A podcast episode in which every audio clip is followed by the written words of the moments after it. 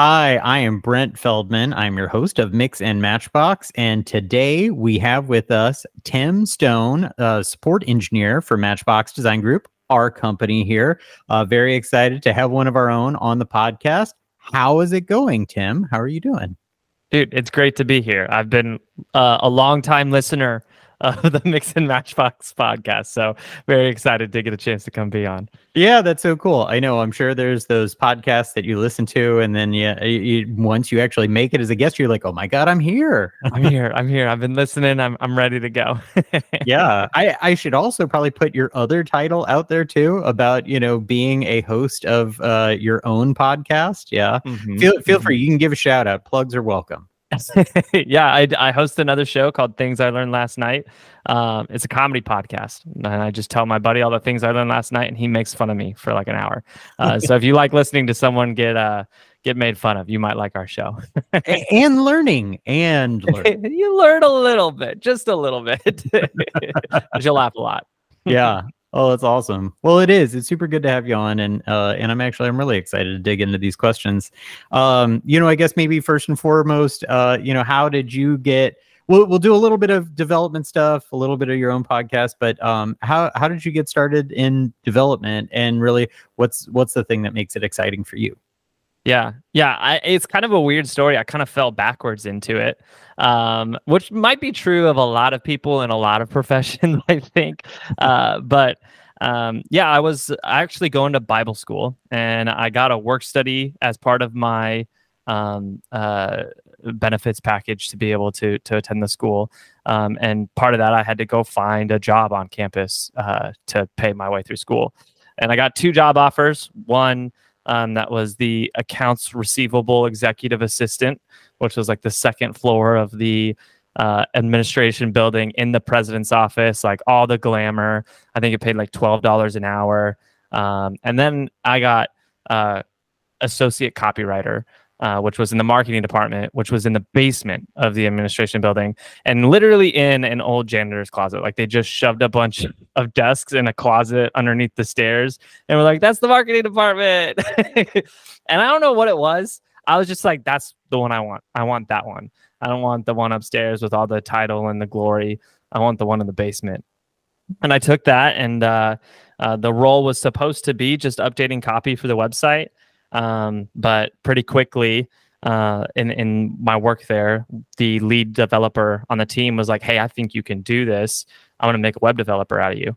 And so he just kind of took me under his wing, and he actually would print uh, layouts of websites and have hand me this printer paper of a website and be like, "Hey, when you go home tonight, build this." And I didn't even know anything about code or HTML or like I couldn't even Google. I didn't have the words.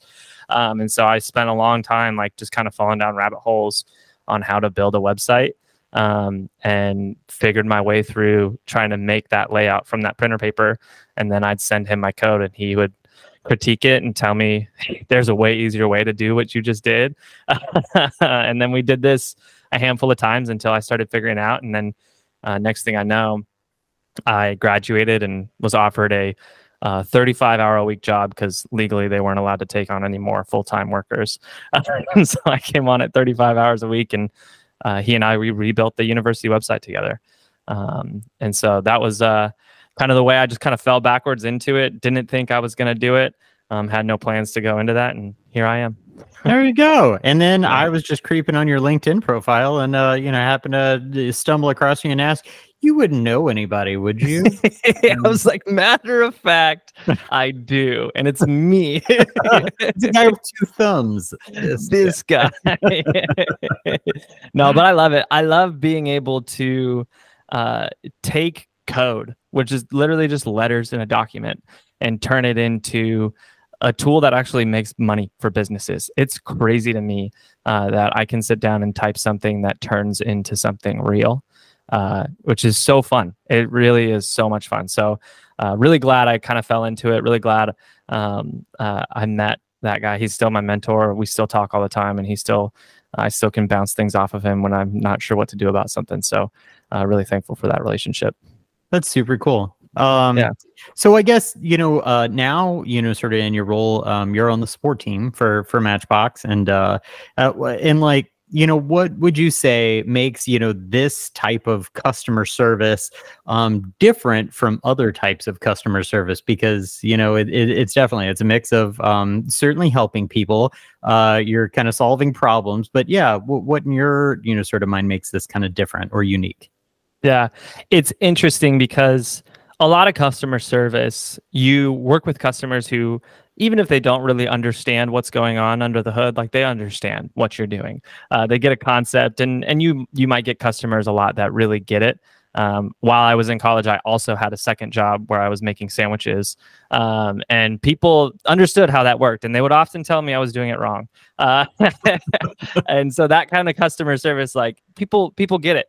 Um, but when it comes to customer service and anything in the tech world, a lot of your customers, um, you might as well be speaking Greek and Roman to them. Um, they know what they want to see. They un- they they can say, "Hey, I want this," but they can't put it in terms uh, that are the type of terms you might use. And so, not only do you have to be able to parse what they're communicating to figure out what they want um, when they don't know the language for for that, but you also then have to be able to communicate things back to them in language that they would understand, um, which can sometimes be very difficult uh, to to simplify that into um, kind of layman's terms. Uh, but it's it's pretty fun to me, honestly. It's fun to be able to take something where uh, I could chop it up with a developer and have a conversation in 10 seconds to be like, here's what we need to do. But then to have to sit down and be like, okay, how do I explain this to someone who doesn't know all of those terms, doesn't understand all that language, and then break that out and then be like, wow, this is something that I really have to break out into multiple paragraphs to make it clear, which is it's it's interesting. It's an entertaining exploit for me. yeah like it's cool because like you know i think there's a lot of you know like places in this world where i think you know people get caught in um you know in in, in the thing and it re- always reminds me of office space. Like i talk to the engineers like you know you know you need that that translator of sorts but you know where you find that like mechanic or something who actually can tell you about what's wrong with your car why it's going wrong but then also not you know do it in a rude way or seemingly shady way where you're like okay, great, I really get it. And I feel like there's such a skill and art to, you know, breaking down a problem, making it intelligible, and really just trying to relate to somebody at the end of the day. Customer service, I think, is so much about that. So yeah, it's cool. Absolutely. I think it's similar. It's very similar to the mechanical world because I think a lot of people they kind of get burnt by mechanics if they have a bad experience. And I think a lot of people have had bad experiences with devs where I don't know if uh, uh, there are devs out there that might do do shady stuff, but I think a lot of them they just can't communicate what they're trying to say effectively, um, and it leads people to be like, I don't understand what's going on here, and I don't know what we're spending our money on, and I don't know what they're doing, and it's because there's that communication barrier, and so that's something I'm I'm glad that I get to kind of bridge that gap. It's it's a lot of fun to me. That's cool. Yeah, glad to have you on the team for that. Um, is there um really a common thread uh, that you see um, you know uh, of what like people are are most you know desperate for besides a fix of their issue. You know are do you think they're seeking understanding? Do you think that they're uh you know but like obviously you you sometimes get people that are in, in peril you know they're like yeah. oh uh, like my site is down that is our lifeblood that is what we need. But you know is it always just like oh fix it and be done with it or is it do you think there's something more to stewarding that you know that relationship? Yeah I, I think more than anything and i think this is true in any customer service role i think our customers want to be heard and they want to feel understood and they want to feel like their needs are valuable to us because um, at the end of the day, there's this challenge that I think anybody who works in customer service feels is you have a lot of issues on your plate. You have a lot of things that are high priorities that you need to handle. Uh, and so another issue comes in, and sometimes it can be tough to really reach to that issue and recognize it as a big issue um, because for the client it is uh, whether it's something in your internal scale that falls under urgent or high priority to them it is a high priority to them if they're reaching out to you it's something that really matters and it's something that they care about, whether it's something that they want to add as a new feature or something that's an issue that they want fixed. Uh, and so it's uh, of the utmost importance uh, to them to feel like they're heard, to feel like you care um, and that you value uh, what they are concerned about. And I think it's it's it's it's really easy when you have a lot of stuff happening not to do that. Um, and I think that's where a lot of people start feeling, or that's where I think a lot of exits happen from agency client relationships where they're like, yeah, they just don't, they're not, they're not uh, attentive to our needs. If we can, we can show up and we can hear them and um, value their opinion and um, be able to have conversations with them when we need to have conversations with them, but be able to quickly and effectively be like, hey, we see the issue and we're working on it and we're um, doing everything we can to make sure that that's not not a problem. Um, I think that that's uh, that's what they want.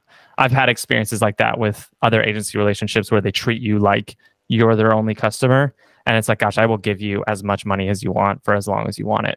when you have that relationship, and then the other side of it, where it's like, oh yeah, we can meet with you in three months to talk about it. It's like, uh, fine, I'll find somebody else. yeah. so you you want to feel like you're valued and and, and you're heard. Yeah, yeah, uh, that's that's super helpful. Um, you know, I guess uh, since you are thrown into really random problems, there's not necessarily always like you know a, con- a consistent type of thing that you know comes at you day to day.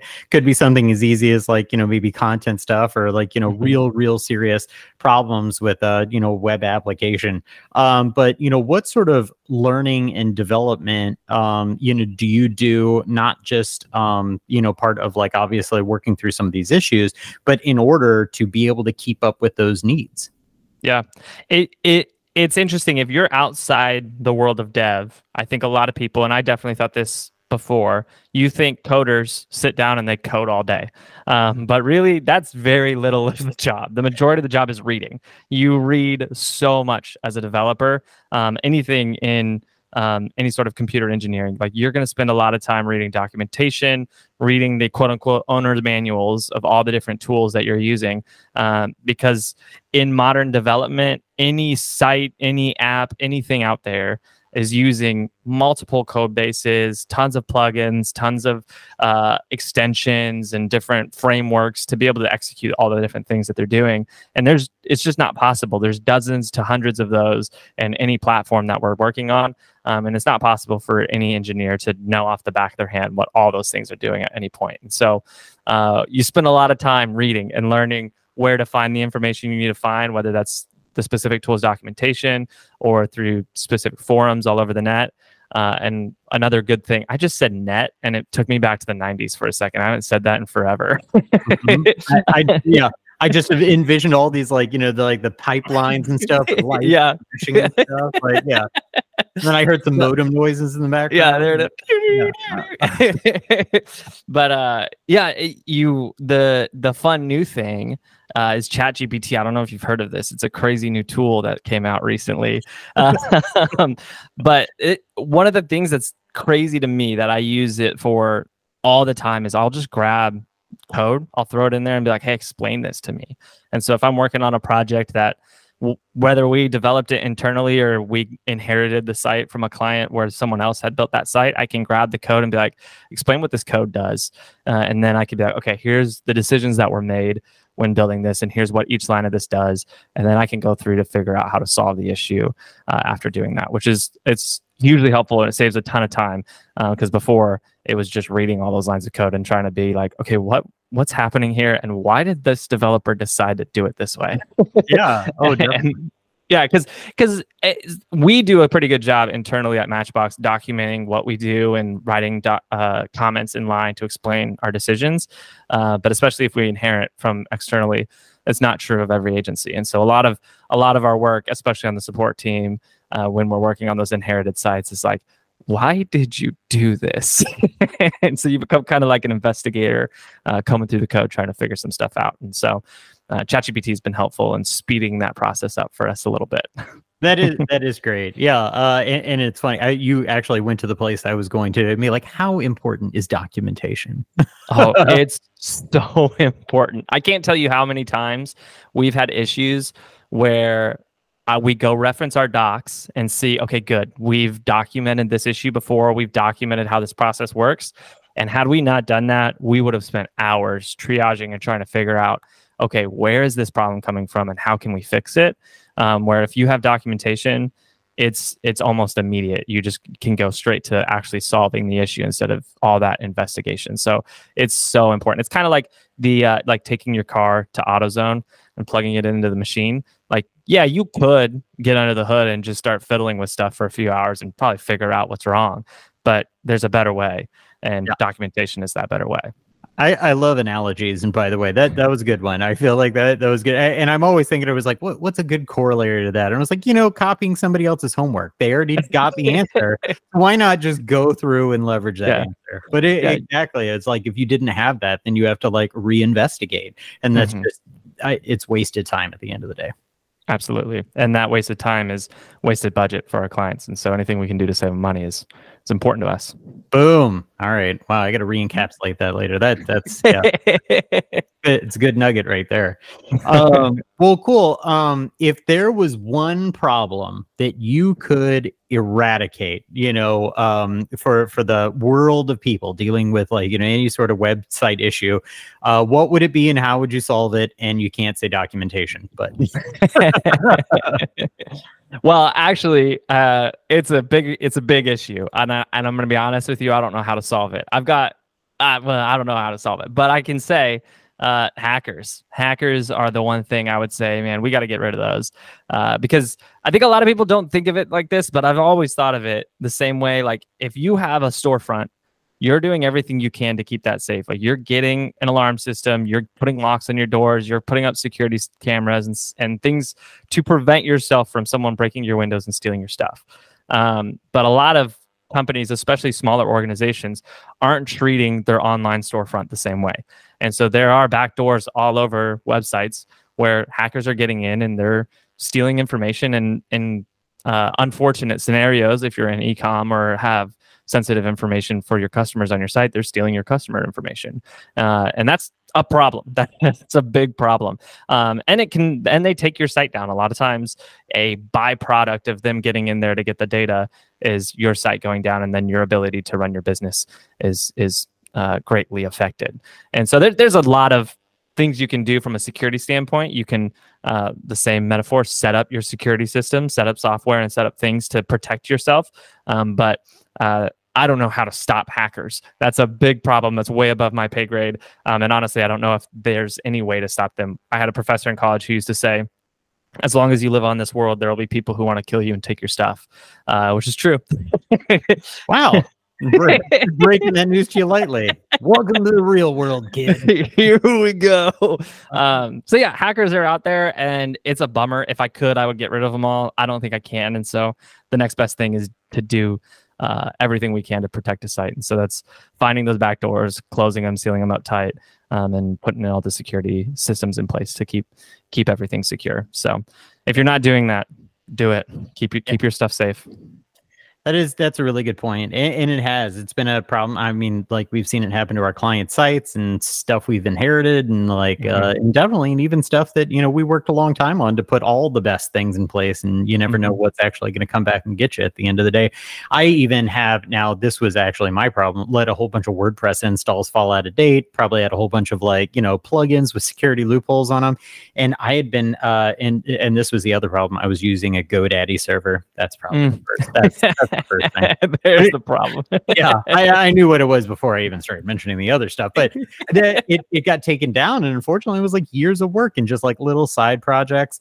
Um, and at mm-hmm. the end of the day, it was it was a very very hard lesson I had to learn even for myself. Even though I I'm here, we do this day yeah. in day out. You know, it's just that you know it, everybody is susceptible and uh yeah. and, and that's it's just a painful reality that you know mm-hmm. sometimes mm-hmm. it'll happen and you know you're on the other end of of an attack and that can be that can be bad. It's a big it's a big thing, and it I mean it can sting. So uh, take take take any any steps you can now to protect yourself from that if you're not, um, and if you are, uh, take more steps. Definitely, this, is our Crime Stoppers announcement for hackers. Right got got to have that segment in the show. Um, cool. Well, switching gears because we said we are going to do a little bit about development and a little bit about your podcast. Um, yeah. So uh, you also have a successful podcast, and uh, and you also do that with a partner. Mm-hmm. Um, mm-hmm. Who do you love more, uh, him in that show or us in Matchbox NY? Uh, he's the worst person I've ever met. So definitely not him.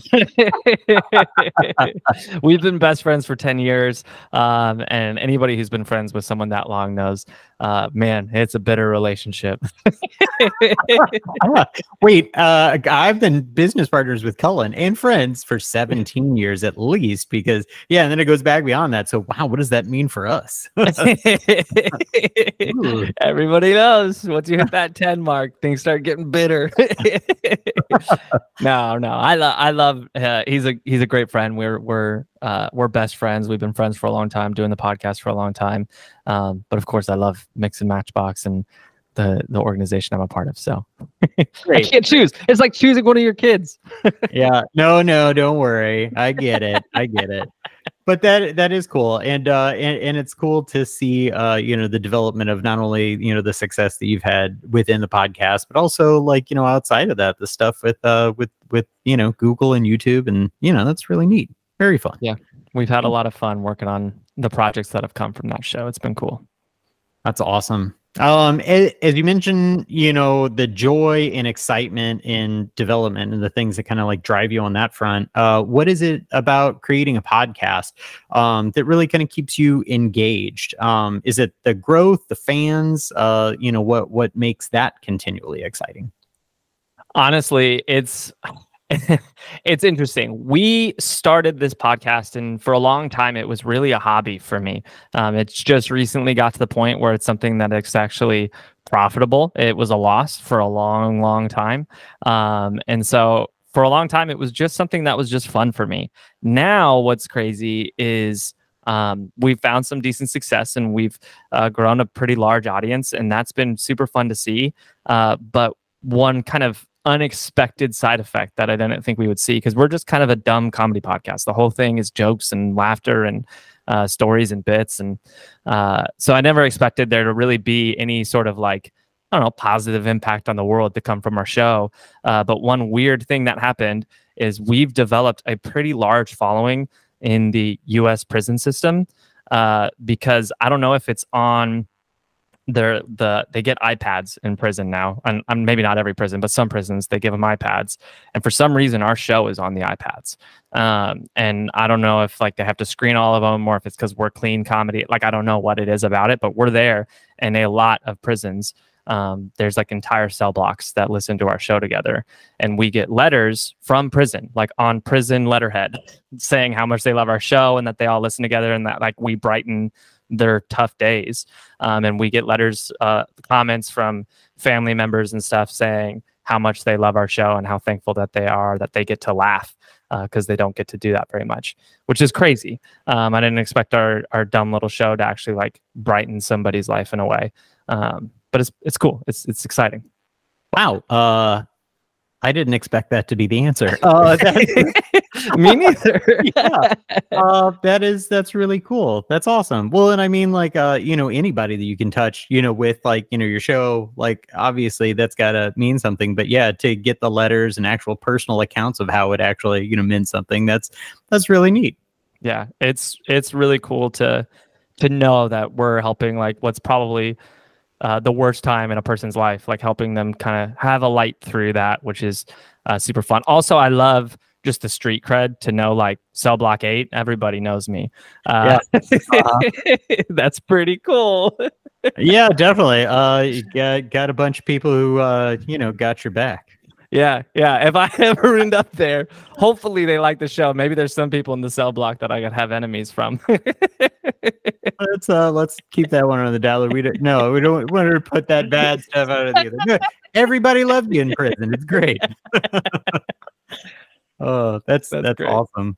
Um and and I guess you know in in general, um, mm-hmm. you know, like what what what's the point uh in your show that you know maybe i would obviously being liked in prison is one thing but uh you know but but that made you feel like um you were really on to something.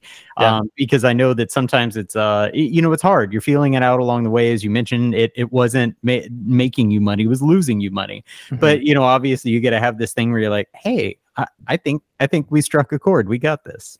Yeah. Yeah we had we started our show in 2017 um, and we have been doing it for years and and it it did well uh, as a podcast, but it wasn't doing insane numbers or anything like that. Uh, and then in 2020, we said, you know what? I think we've got like really good content. Like we listen to our show, and it's it's really high quality. Um, we think we've got a concept that could win. Uh, and we said, how do we get this in front of people? Uh, we've got the the talent really for the show. How do we get eyeballs on it? And so we sat down and we created a strategy um, that included a lot of SEO, a lot of social media marketing, and we said, all right, let's run this play and see what happens. And that was the end of 2020. It took us probably eight months or so, sometime in May or June of 21. Uh, we saw that strategy start to work. Um, and we started seeing more and more people showing up uh, every single week to listen to our show. Uh, and when we started seeing that, like, oh, hey, um, we've got something here. Because now it's not just now it's not just oh we've got good content we've got content that people are listening to and people are giving us great feedback on um, and we're starting to to uh, tiptoe into the black. And so we were like hey i think i think this could work. And so that was that in 21 we had we did an episode about bob lazar uh, was the one I, I remember very clearly where uh, the social media the seo all of that just kind of worked in tandem really well. And um, I want to say that episode did 10,000 downloads, and wow. we were like, oh, hey, this could be something. Uh, and we got a ton of great feedback, and, and it went really well on YouTube. And then we, uh, and then we really doubled down, and we are like, let's go off to the races. Let's see where we can take this.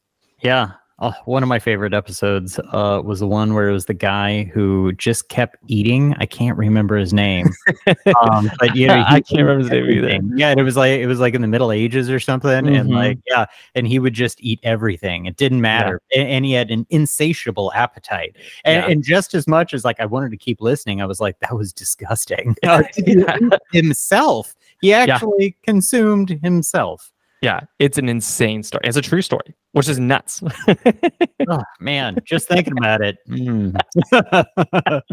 oh wow. Um, but that is that's really cool. I and, and actually, all right, one other thing that I have to mention about the podcast is there's an octave you hit when you laugh, and you're really laughing, and it really just ramps up there. And I'm like, and I feel like that that's it. That that's that's that's when you know that whatever was said the, that that is special during that episode. That's, that's, how that's, how we know what to use for social. Is we have like a decibel meter that we run through the episode, and we're like, all right, that's that's a social clip right there. yeah, nailed it. Uh, there we go. Yeah, two thirty three p.m. There we go.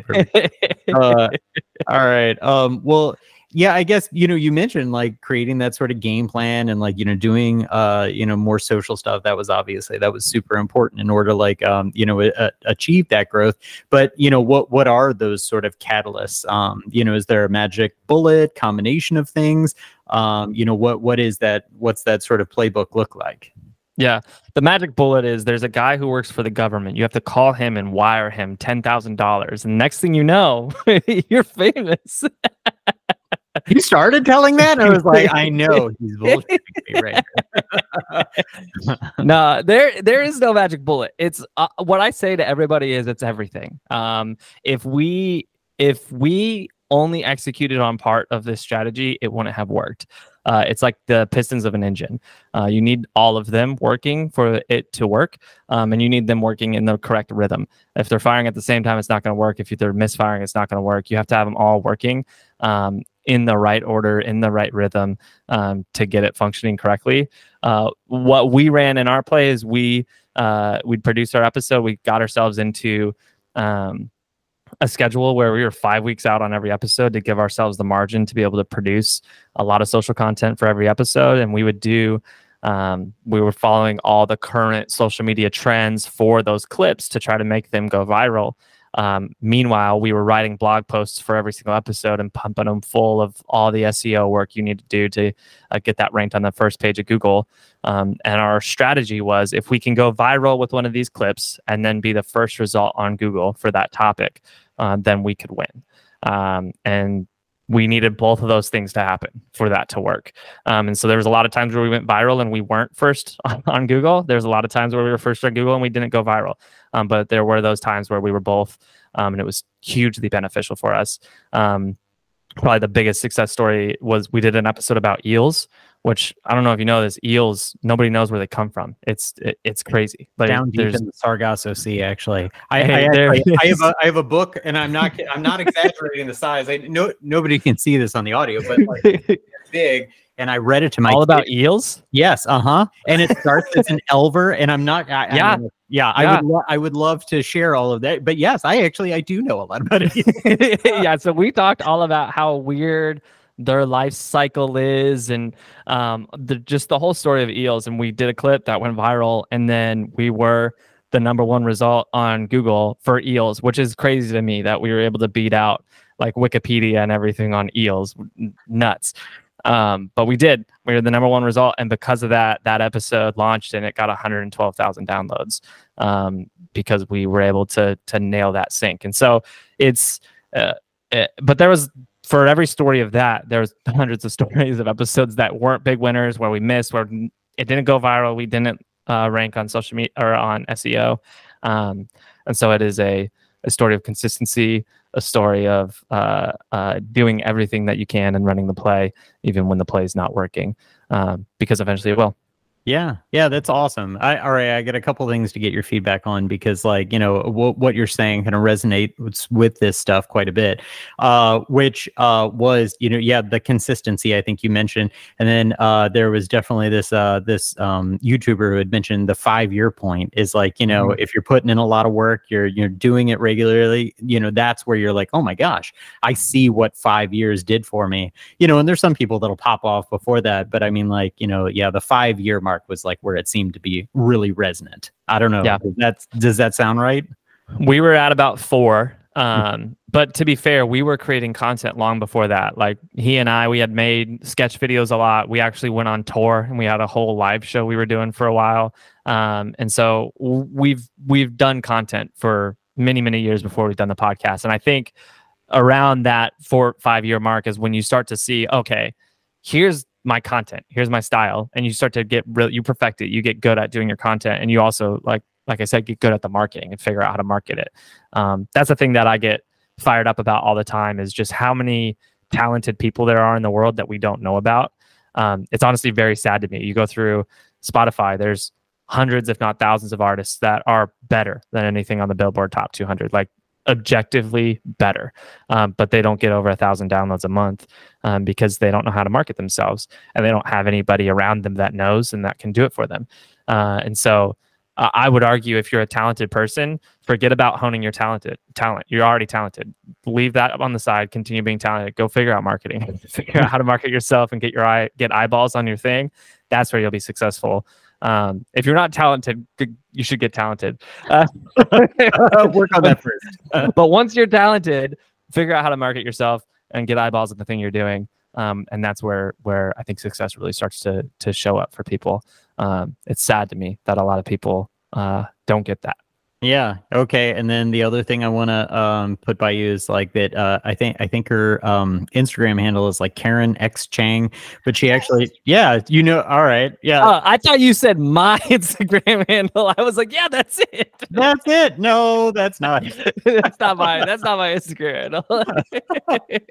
Karen X Cheng. She actually okay. she does like this uh a lot of stuff with like you know AI, stable yeah. diffusion, like you know all all the like video media media production, really cool stuff.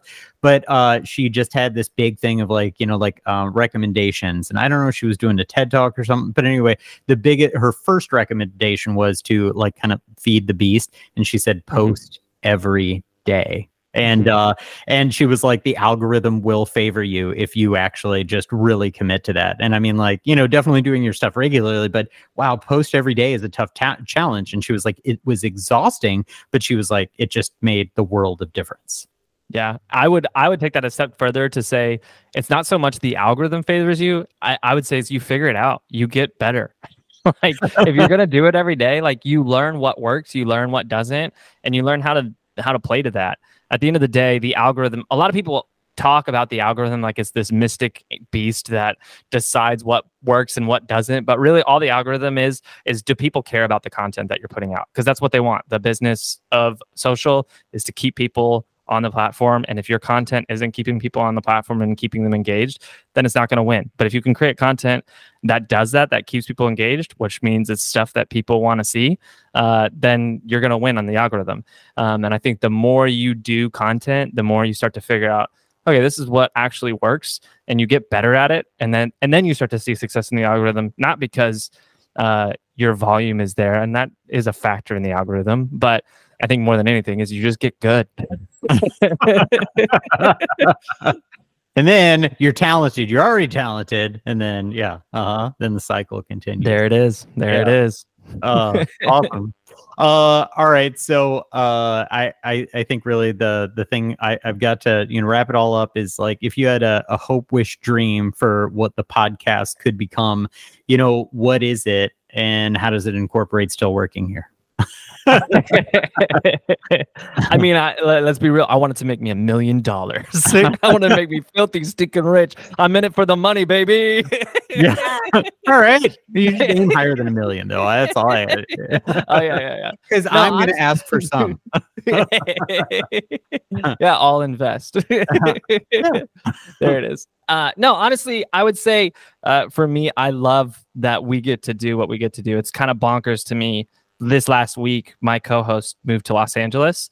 So now we live multiple states away, and the podcast is profitable enough where we can fly him out once a month. We have a studio space that is also his apartment, and it covers the cost of all of that.